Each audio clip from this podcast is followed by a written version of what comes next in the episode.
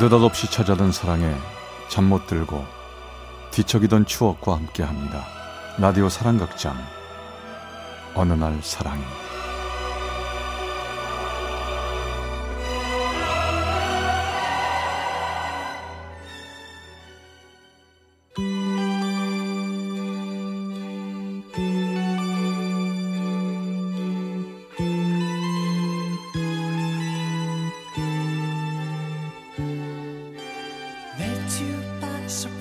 사랑의 체험수기 어느 날 사랑이 제 84화 바보 같은 사랑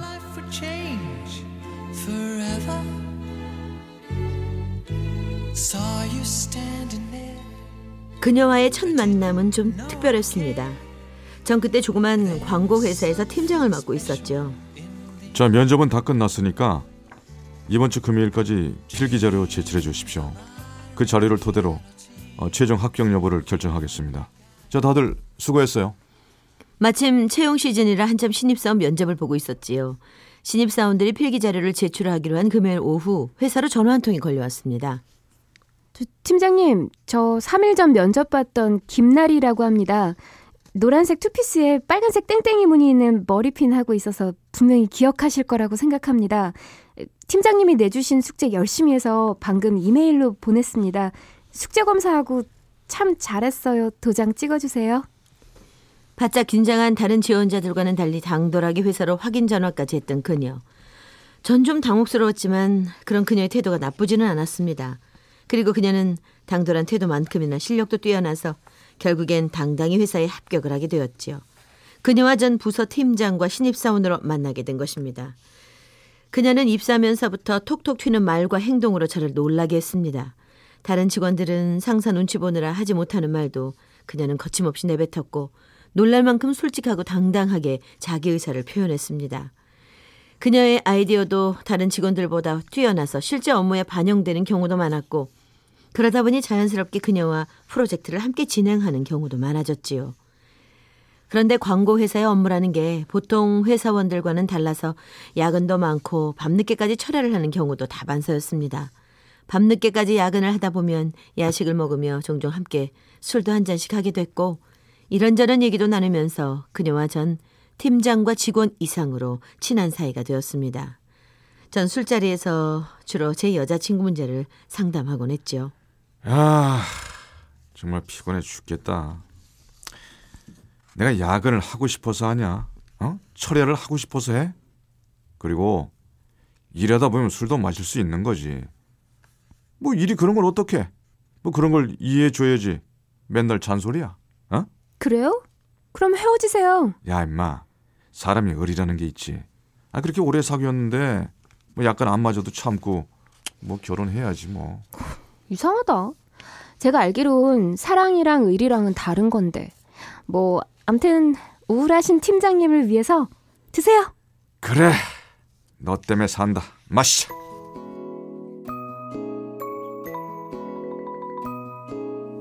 전 당시 대학 때부터 사귀어오던 오래된 여자친구가 있었습니다. 결혼을 전제로 오랫동안 사귀어왔지만 잦은 철야 업무와 불규칙한 생활 패턴 때문에 다툼이 잦곤 했지요.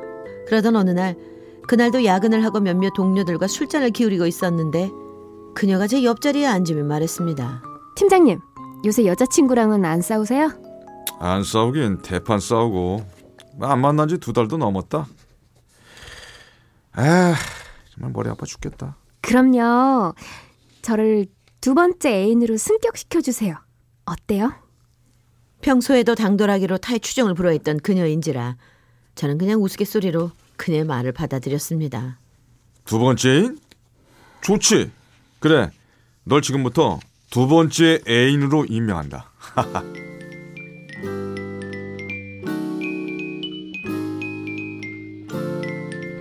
농담 같은 얘기였지만 그다지 기분이 나쁘진 않았습니다. 그렇게 하루하루가 지났지만 저와 여자친구와의 관계는 점점 더 나빠졌습니다. 워낙에 오래 사귀기도 했었지만 서로 자존심을 세우느라 어느 한쪽도 양보하지 않았거든요. 그러던 어느 날 그날도 회사 동료들과 술을 마시고 있는데 회사 근처라며 여자친구에게서 전화가 걸려왔습니다. 나 자기 회사 앞이야. 나랑 얘기 좀 해. 나 지금 회사 사람들이랑 같이 있는데. 내가 그쪽으로 갈게. 여자친구는 다짜고짜 동료들이 있는 술자리로 쳐들어왔고 전 당황했지만 동료들을 소개했습니다. 그때 그녀가 제 말을 끊고 말했습니다. 안녕하세요. 말씀 많이 들었습니다. 제 이름은 김나리이고 팀장님의 두 번째 애인입니다. 아, 아이, 그거 왜 장난하고 그래? 내가 그럴 줄 알았어. 잘하는 짓이다. 이렇게 어린 여자랑 술이나 마시면서 잘 살아봐. 아, 오해야. 거기 있어봐. 어? 여자친구는 소리치고 술집을 뛰쳐나갔고 전 황급히 여자친구를 따라 나갔습니다. 그러자 그녀가 저를 따라 나와 말했습니다. 아, 그냥 보내세요, 제발. 제가 있잖아요.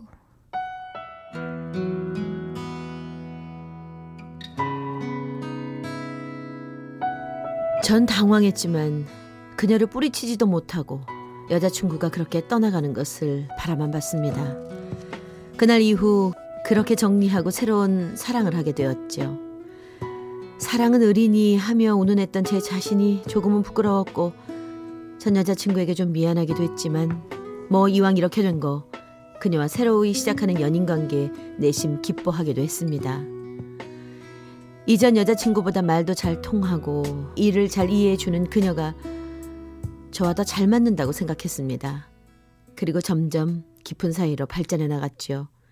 그렇게 1년 정도 달콤한 연인 관계를 유지해 오던 어느 날 회사는 사정상 구조 조정이 필요했고 전 그 책임을 지고 1순위로 해고를 당하게 되었습니다. 자기야, 힘내. 자기 능력 있어. 분명 더 좋은 직장 찾게 될 거야. 고맙다. 근데 점점 자신이 없다. 무슨 소리야. 내가 옆에 있잖아. 기운 내. 분명 잘 될 거야. 그래. 너밖에 없다. 힘낼게. 하지만 새로운 직장에 취직하기란 쉽지 않았고 백수의 시간은 점점 길어졌습니다. 그러면서 점점 그녀와 만나는 시간이 적어졌지요. 그녀는 내가 다니던 직장에 계속 다니고 있었거든요. 그러다 보니 그녀는 야근에 철야에 또 늦게까지 술 마시며 지내느라 나와 만나는 시간이 별로 없었습니다. 워낙 내가 잘 아는 일터 분위기라 이해하려 했지만 만나는 시간이 줄어들다 보니 사소한 문제로 다투는 일도 점점 늘어갔습니다. 오늘 또 바빠? 또 못 만나? 알면서 왜 그래? 어, 나중에 전화하자. 회사에서 눈치 보여. 그래. 알았다. 그러던 어느 날 전 회사 근처 포장마차에서 혼자 술을 마시고 그녀에게 전화를 걸었습니다. 나 술 마셨는데 보고 싶어서 전화했어. 회사 근처인데 잠깐 나올래? 지금은 곤란한데 거래처 사람들하고 회식 중이야. 회식이면 대충 끝나가겠네. 그냥 나와라. 오늘 너무 보고 싶다. 진짜 왜 그래? 나중에 통화해. 야, 너 일이 그렇게 중요해? 내가 중요해. 뭐라고? 그런 유치한 질문이 어딨어. 구질구질하게 이러지 말자. 뭐? 구질구질하다고? 오빠답지 않아. 이건 오빠답지 않다고. 그래, 알았어. 전화 끊자.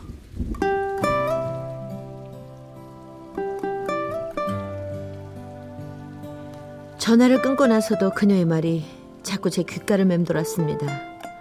과연 나다운 게 뭔지. 그녀는 어떤 모습이 나답다고 생각하는 건지 정말 혼란스러웠습니다.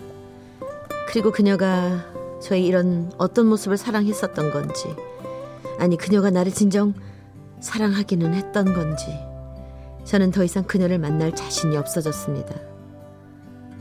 그리고 그녀는 저에게 연락을 했습니다.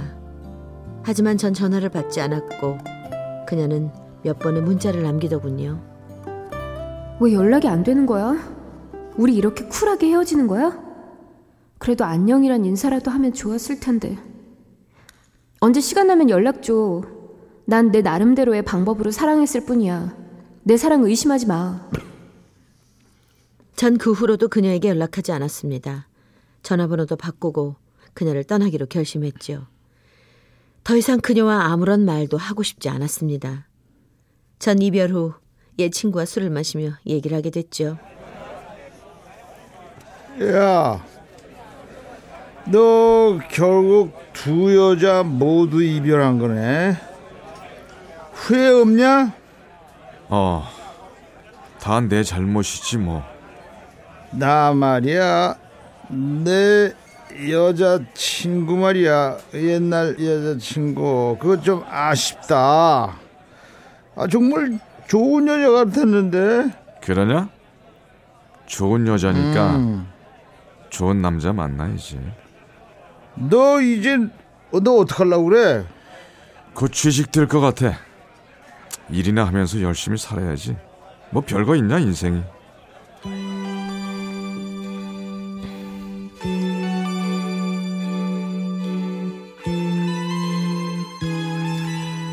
후회를 하지 않았다면 거짓말입니다.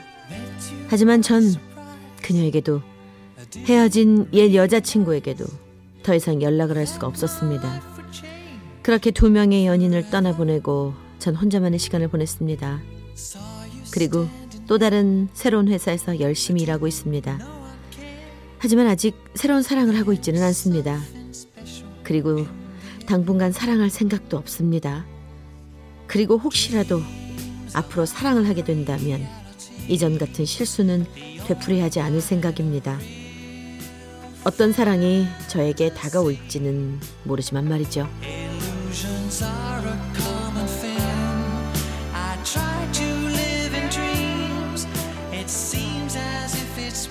서울 강남구의 이모 씨가 보내주신 어느 날 사랑이 제 84화 바보 같은 사랑 편이었습니다.